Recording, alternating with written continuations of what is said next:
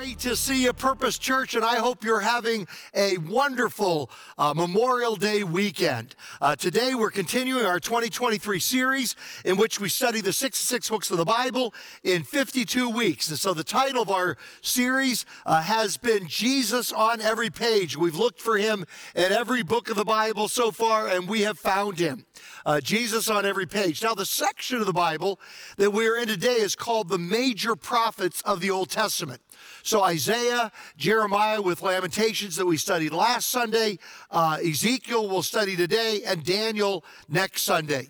And then we'll get into the minor prophets after that. That's going to be a really, really exciting summer. I'm, I'm super excited about that. So we're calling this series within a series, uh, The Majors, uh, for the major prophets. And the title for today's study is Ezekiel, our shepherd king. Jesus, our shepherd king. Ezekiel, Jesus, our shepherd king. Now let's look at some background for the book of Ezekiel. It takes three hours, 39 minutes to read the book of Ezekiel.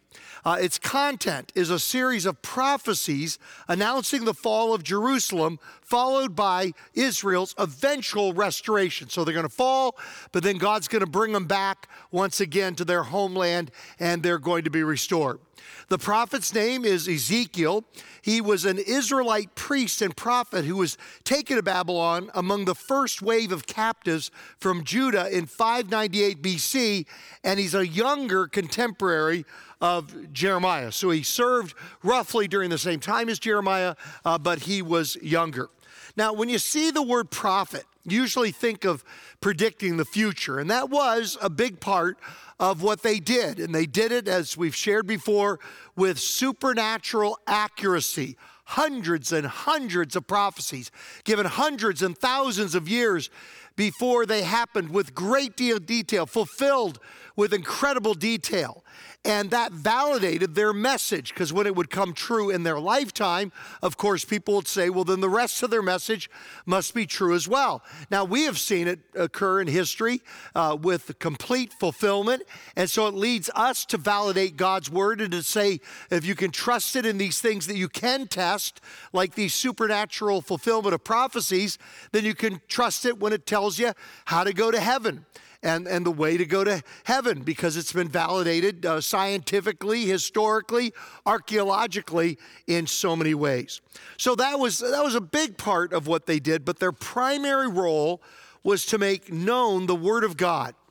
And this often involved calling people back to obedience to God. That was their, that was their primary role.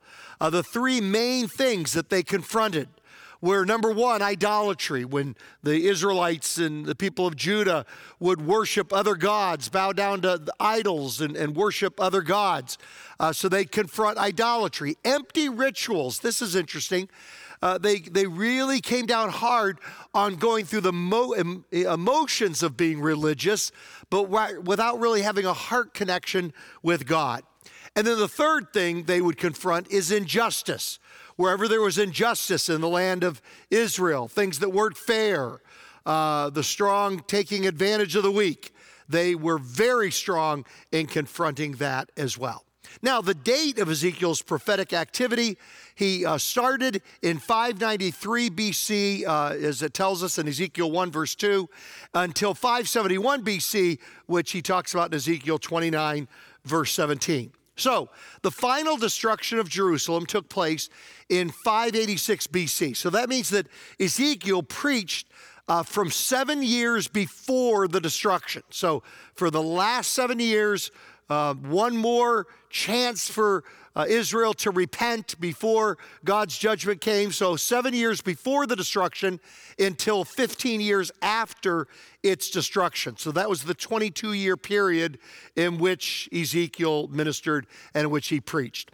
Now, the emphasis of the book is the inevitability of the fall of Jerusalem because of her sins, especially idolatry.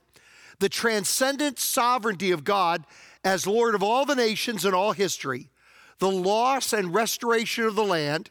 That is, they're going to lose the land of Israel, but then they're going to get it restored once again, and of God's presence among the people of God. The promise of the life giving Spirit, Holy Spirit, as the key to covenant faithfulness and, and the prophecies of that to come with the coming of the Messiah.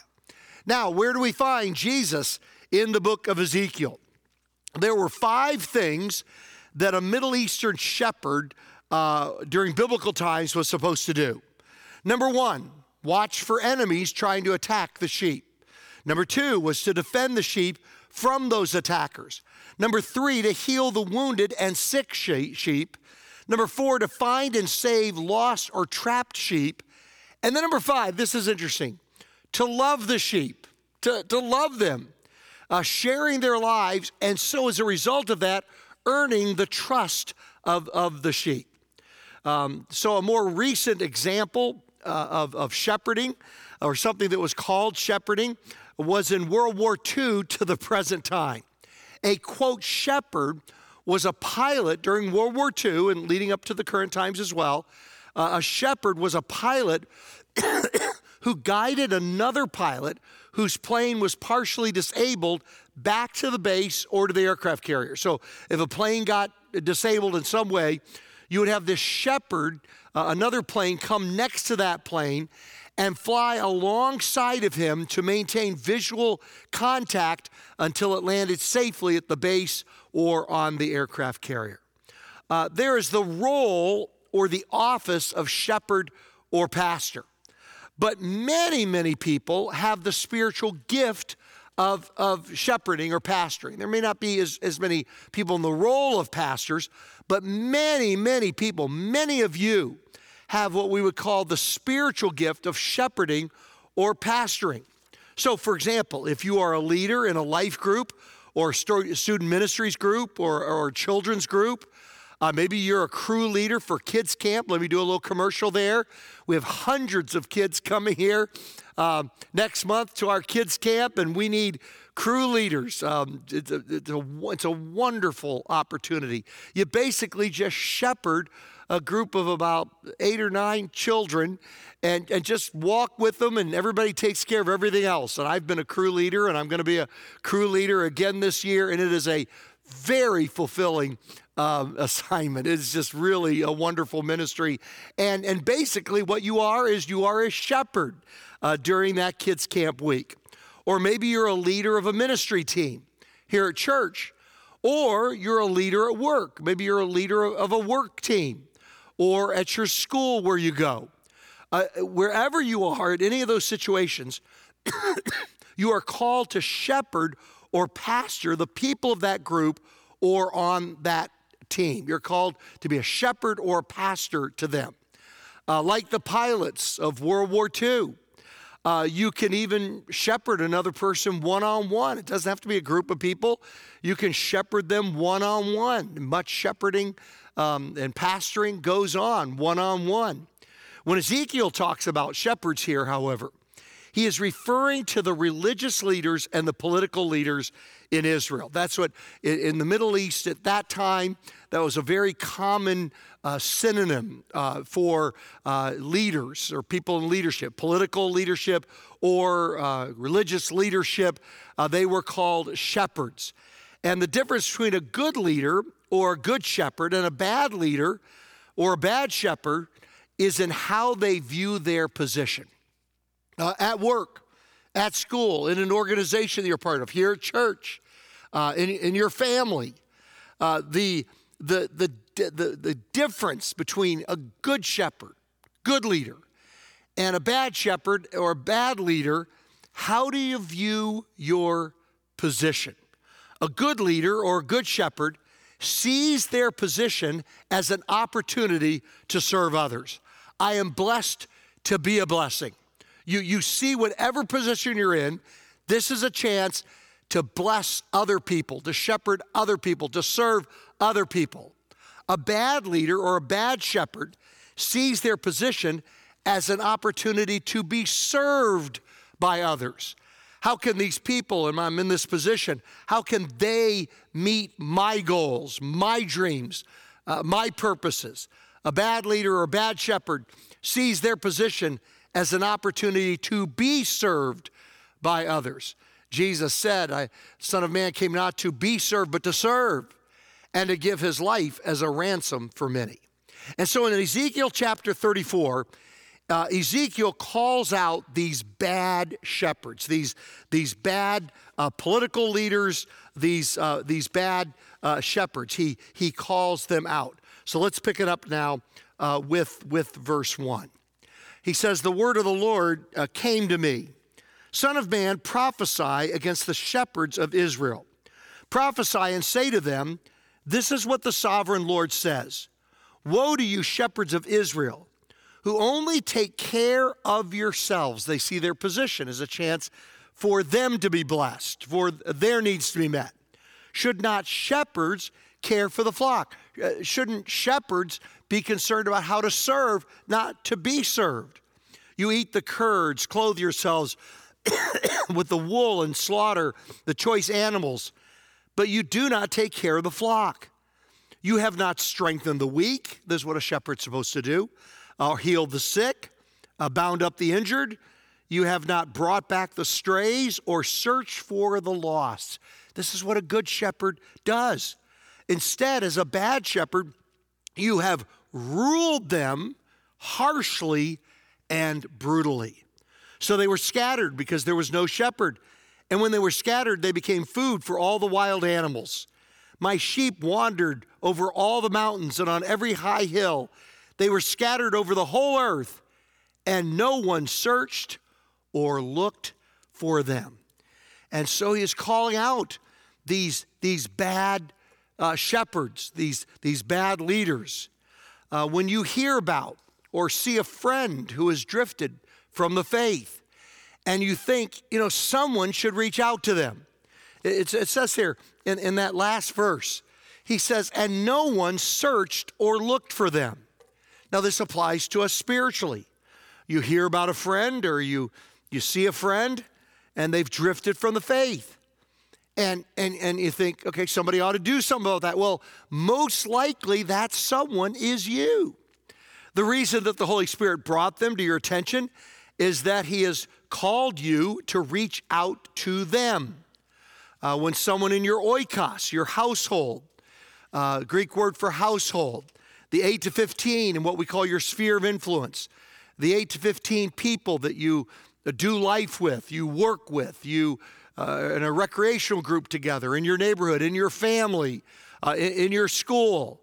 Uh, if someone in that 8 to 15, and, they, and you, there should be someone in there uh, that is not uh, currently following Christ, you should build your oikos in such a way, build relationships, even if they're not there naturally, so that there are non followers of Jesus in your oikos.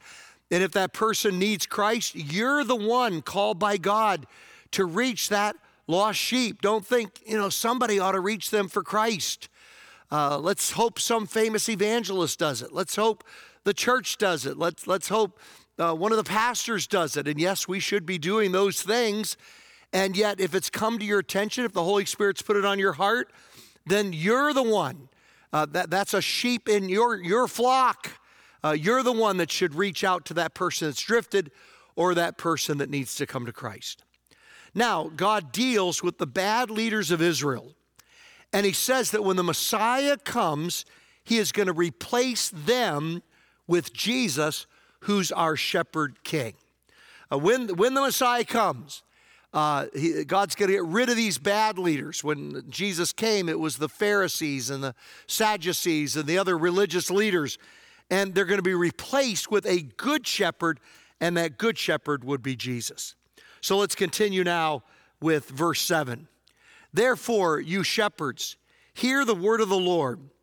As surely as I live, declares the sovereign Lord, because my flock lacks a shepherd, and so has been plundered and has become food for all the wild animals. And because my shepherds did not search for my flock, but cared for themselves rather than for my flock, therefore, you shepherds, hear the word of the Lord. this, this is what the sovereign Lord says I'm against the shepherds and will hold them accountable for my flock. I'm going to hold them accountable for my flock. I will remove them from tending the flock so that the shepherds can no longer just feed themselves. I will rescue my flock from their mouths, and it will no longer be food for them. For this is what the sovereign Lord says I myself will search for my sheep and look after them. They're not doing a good job, so I'm going to do it myself.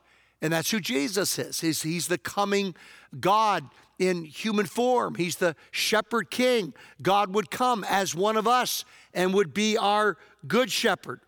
As a shepherd looks after a scattered flock, when he is with them, so will I look after my sheep. Emmanuel, God with us.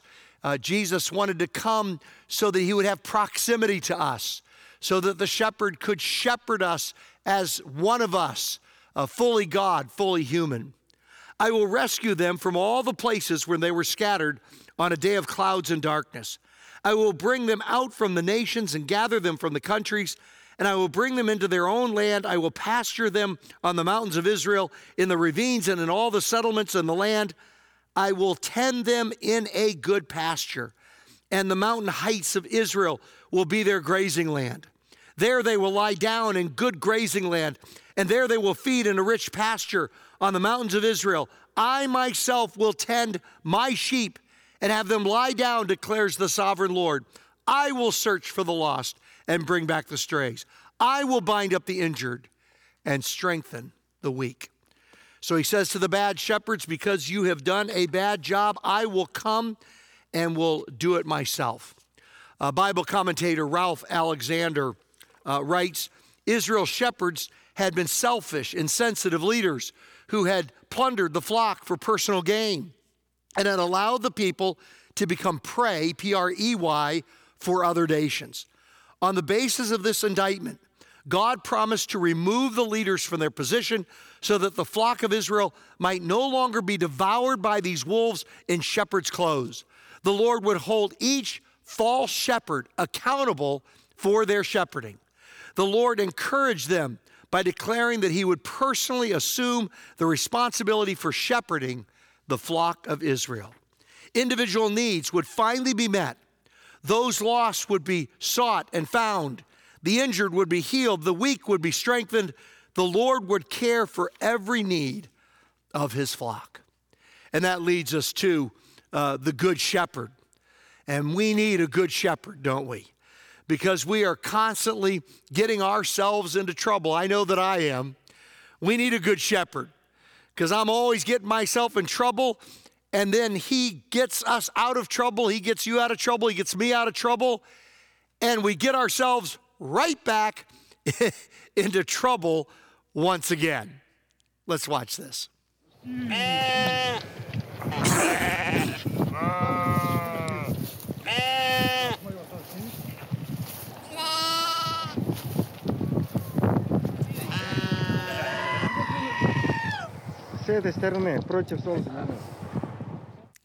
And that's why we need a good shepherd. and that's what Jesus says in John uh, chapter 10, verse 11. He says, I am the good shepherd. The good shepherd lays down his life for the sheep. In contrast to all those bad shepherds Ezekiel was talking about and the bad shepherds in Jesus' time, the good shepherd lays his life down for his sheep. The hired hand, and by that he means the Pharisees, Sadducees, religious leaders who only cared about getting rich and, and domineering the people and lording it over them. Uh, the hired hand is not the shepherd and does not own the sheep. So when he sees the wolf coming, he abandons the sheep and runs away. Then the wolf attacks the flock and scatters it. The man runs away because he is a hired hand and cares nothing for the sheep. I am the good shepherd, Jesus said. I know my sheep, and my sheep know me. Just as the Father knows me, and I know the Father, and I lay down my life for the sheep. I have other sheep that are not of this sheep pen. This is interesting. Who are they? I must bring them also. Uh, who are these other sheep that have to be brought in? They too will listen to my voice, and there shall be one flock and one shepherd. I have other sheep that are not of the sheep pen. Now, what we believe that this uh, primarily means here is this is believers from outside the Jewish people. So he's he's talking to the Jewish people, but he says, I got other sheep, I got Gentiles that are the non-Jewish people. So that would be most of us. He's talking about most of us. When he says, I have other sheep and not of the sheep pen, he's talking about you. And he says, I've got to bring them also, the ones from future generations, from those that are non Jewish Gentiles, but also those from future generations would one day join Jesus' sheep pen. Uh, in Jesus' vision for his people, Jewish and Gentile believers from all kinds of diverse cultures, every ethnos, uh, nations, language group from around the world would become one flock with one shepherd. Now, this is getting a little bit crazy here. Hang with me, okay? Don't think I've lost my mind. But even if there's life on other planets, you know, don't be disturbed if I actually don't believe there are. I believe that it's a miracle uh, only by God's hand, a designer behind the design. It's a miracle that we even have life on this planet, and that is because there's a designer behind the design, there's a creator, there's that first cause. God has caused it to happen. Uh, and so I actually don't believe there's life on other planets. But even if there are, that, that doesn't shake our faith. They will join the sheep pen as well. And some people have said, I have other sheep that are not of this sheep pen. Maybe they're talking about life on other planets. I remember a short story I read in high school. Uh, and it was not it was a secular book wasn't a christian book it was a secular uh, book of short stories and there was a astronaut that was going from planet to planet trying to catch up to jesus because jesus was going throughout the universe planet to planet and would teach the people and then die for them on that planet and then move on to the next planet. And each time he'd get closer and closer. He'd miss Jesus by 10 hours, then miss him by five hours, then miss him by an hour because he could never quite catch up to Jesus as Jesus was going from planet to planet. You said, oh, Glenn, that's kind of crazy um, uh, theology and conjecture. Uh, but uh, let me just share with you a great theologian that uh, mentioned this particular idea. His name is Larry Norman. This is the first Christian album I ever bought when I was growing up in Southern Virginia. And I thought that all Californians looked like that. I said, Larry Norman's from California. Must be all Californians look like that. And so when I was growing up in Virginia, I thought that's what every Californian looks like. And on this album, he's got a song um, uh, from the called "He's an Unidentified Flying Object." So Larry Norman Here's the song He's an unidentified flying object. And there's a couple of lines in it. it says, And if there's life on other planets, then I'm sure that he must know. And he's been there once already and has died to save their souls. I don't believe there is, but if there is, no problem. Jesus will shepherd them as well. And then we are called to be good shepherds. This is as a follower of the, the good shepherd, we are to be good shepherds as well. In Luke 15, verses 1 and 2, now the tax collectors and sinners were all gathering around to hear Jesus. But the Pharisees and the teachers of the law, these were the bad shepherds of Jesus' time, similar to the bad shepherds that Ezekiel uh, prophesied about. But the Pharisees and the teachers of the law muttered, This man welcomes sinners and eats with them. Verse 3 Then Jesus told them this parable Suppose one of you has a hundred sheep and loses one of them. Doesn't he leave the 99 in the open country and go after the lost sheep until he finds it? And when he finds it, he joyfully puts it on his shoulders and goes home. Then he calls his friends and neighbors together and says, Rejoice with me. I have found my lost sheep. I tell you that in the same way, there will be more rejoicing in heaven over one sinner who repents than over 99 righteous persons who do not need to repent. We will always have to overcome the inertia in the Christian life of hanging out with the 99 rather than going after the one. As individual Christ followers, it's always easier to hang out with the 99. As a matter of fact, I think sometimes we create debates among ourselves as Christians just to occupy our time so that we never get around to the really hard thing, which is going after the one.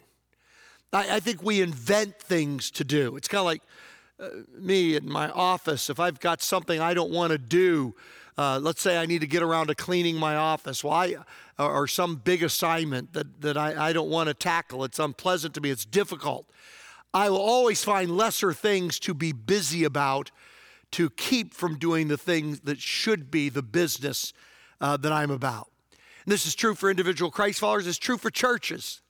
It's hard to be an outward focused church. It's, it's easy to hang out with the 99. It is hard to go after the one. But this is what Jesus called on us to do. Uh, busyness is the enemy of the business. Busyness in the church is the enemy of the business of the church, which is reaching the one.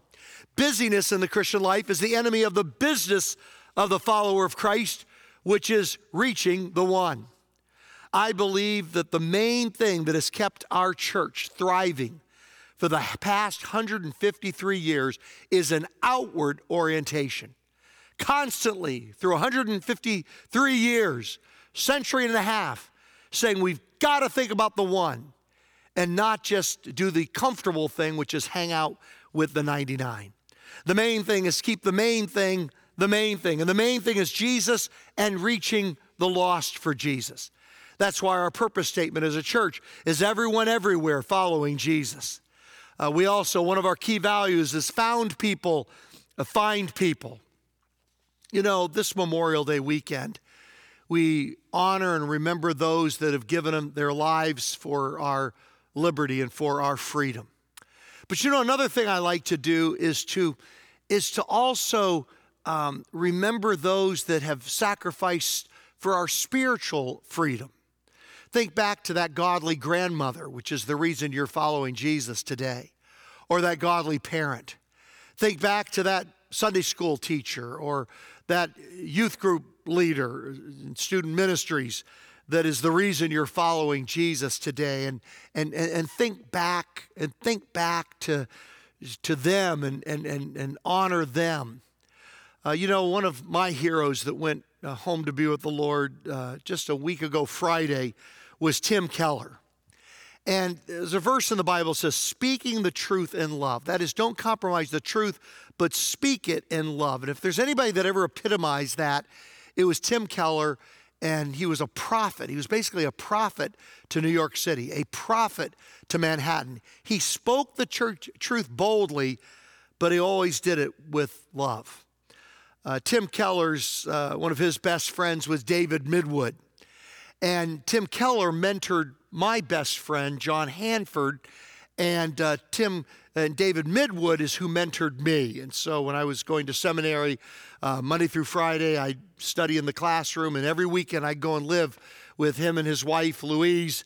And, uh, and he would mentor me as uh, then through that connection, Tim Keller began to mentor uh, my best friend, the best man in our wedding, John Hanford. Here's uh, David Midwood performing our wedding. And then you'll see in the next picture here, this is John Hanford, who was our uh, best man at our wedding. Eventually went on to be uh, one of the first ambassadors of religious freedom. He pushed through a bill in Congress that tied uh, American foreign aid to how they uh, gave religious freedom to the countries uh, that was tied to our aid as a country. He pushed that bill through Congress and then was named um, the second ambassador of religious freedom and served in that capacity uh, for a number of years. Um, you know, uh, Tim Keller, the thing that highlighted his ministry was his winsomeness. He spoke the truth, but he did it in love. And then, along with that, the, the fact that he always made evangelism, he was a, a genius, maybe the smartest pastor in America. If anybody could have just gotten into head trips, it would have been Tim Keller. It would have been Tim Keller. If anybody could have just like thought deep thoughts and shared deep thoughts and, and just had that be all that he did, it would have been Tim Keller. But he always made it a priority in order to um, reach that one and not just uh, think deep thoughts with the 99, but to do everything possible uh, to reach that one. Whether it was my hometown in Hopewell, Virginia, where he was first pastoring a church plant for my home church, or whether it was in Manhattan, where he had such an impact with the intellectual yuppies of New York City and just was so used by God to reach them. He kept outreach and evangelism as the main thing. Uh, you know, I think, thought you'd get a kick out of this just to read an excerpt from his book, uh, the biography that came out right about just a couple months before his death. And it talks about my hometown, Hopewell, Virginia. I actually lived in the country of Prince George County, but our church was in Hopewell. At a certain point on Route 10, as you drive south into Hopewell, Virginia, you can look out over the whole city. At its peak in the 1970s, and when the Kellers moved to town in 1975, after Tim accepted his first call as a pastor, Hopewell boasted a population of just over 23,000. One day, Kathy, his wife, crested this road with one of their church's oldest members and saw a panorama of smokestacks stacks belching yellow and purple emissions. The woman said to Kathy, Don't it just make you so proud? These chemical plants put food on the table for families across the city. Kathy wasn't so sure she should be proud. We're all going to die here, she thought. At some point during the 1970s, the signs that had long boasted of Hopewell as the chemical capital of the South were removed. More than a decade later, in 1988, chemical factories run by the likes of Allied Signal and Firestone discharged 59.8 million pounds of hazardous waste into outlets such as the James River, which surrounded the city's northeast corner. I used to swim in that river, and you're thinking that explains a lot, Glenn. The same year the Kellers moved to Hopewell, the governor of Virginia prohibited all fishing on the James River from Richmond, 18 miles northwest of Hopewell, to the Chesapeake Bay, 80 miles downriver. The state feared the effects from the manufacture and release of an insecticide called Kepone, similar to DDT, that had been dumped into the river from 1966 until 1975. The scandal broke just as Tim and Kathy arrived in town. Our uh, high school used to play Hopewell. Uh, they were our arch rivals, Prince George High School, the country kids versus Hopewell, the kids from the chemical plants. And so their cheerleaders used to mock us and have a cheer that went, uh, Go back, go back, go back to milking cows, Prince George, go back, go back, go back to milking cows. And our cheerleaders would respond, You smell, I smell, we all smell Hopewell. But whether it was Hopewell or Manhattan, he kept outreach and evangelism as the main thing. Which leads us to our final point, which is we are called to be watchmen. Now, Called to be shepherds, that's a, a gentle, loving uh, way to uh, think about outreach. But the watchman, this is heavy stuff, uh, so be prepared. A watchman in Old Testament times stood on the wall of the city as a sentry, watching for any threat to the city from without or within. If he saw an invading army on the horizon or dangers within the city like fire or riots, the watchman would immediately sound the alarm to warn the people. This passage we're going to finish with was the text for my first sermon 51 years ago at the age of 15. And you're not going to believe it. This is my first passage I preached from the age of 15, 51 years ago. Now, Ezekiel 3 doesn't mean that we lose our salvation if we don't warn people about God's judgment, but it does mean that God considers it our responsibility to warn people out of love for them. It's not a salvation issue, but it is an obedience issue. If you know that your friend is going to travel on a road where the bridge is out, love compels you to warn that friend about the danger. And if we know that following Christ is the difference between heaven and hell, love compels us to warn our friends about that danger. Not to be jerks about it, uh, but to speak the truth in love. Uh, people criticize Christians for preaching the gospel. They think somehow we have this need to tell other people what to do. Nothing could be further from the truth. Life would be far easier if we did not have to be shepherds, if we did not have to be watchmen. But love compels us to do so. As Jeremiah said last week, his word is in my heart like a fire, a fire shut up in my bones. Or like Paul said, Woe is me if I preach not the gospel. It is Jesus that said it.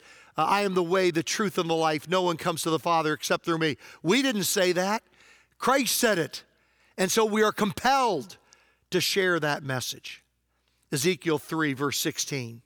At the end of seven days, the word of the Lord came to me Son of man, I have made you a watchman for the people of Israel. So hear the word I speak and give them warning from me. When I say to a wicked person, You will surely die, and you do not warn them or speak out to dissuade them from their evil ways in order to save their life, that wicked person will die for their sin, and I will hold you accountable for their blood. But if you do warn the wicked person and they do not turn from their wickedness or from their evil ways, they will die for their sin, but you will have saved yourself. Uh, again, when a righteous person turns from their righteousness and does evil, and I put a stumbling block before them, they will die. Since you did not warn them, they will die for their sin. The righteous things that person did will not be remembered, and I will hold you accountable for their blood. But if you do warn the righteous person not to sin, and they do not sin, they will surely live because they took warning, and you will have saved uh, your, yourself. Purpose Church, let's be watchmen on the walls uh, of the people around us. Let, let's be watchmen, warning them when we need to out of love. But also, let's be loving and good shepherds, caring for the people around us with kindness and gentleness. Paul told us to speak the truth in love. Let's speak the truth like watchmen, but let's do it with love like shepherds. And all God's family, wherever you are, would you say out loud with me together, Amen and Amen.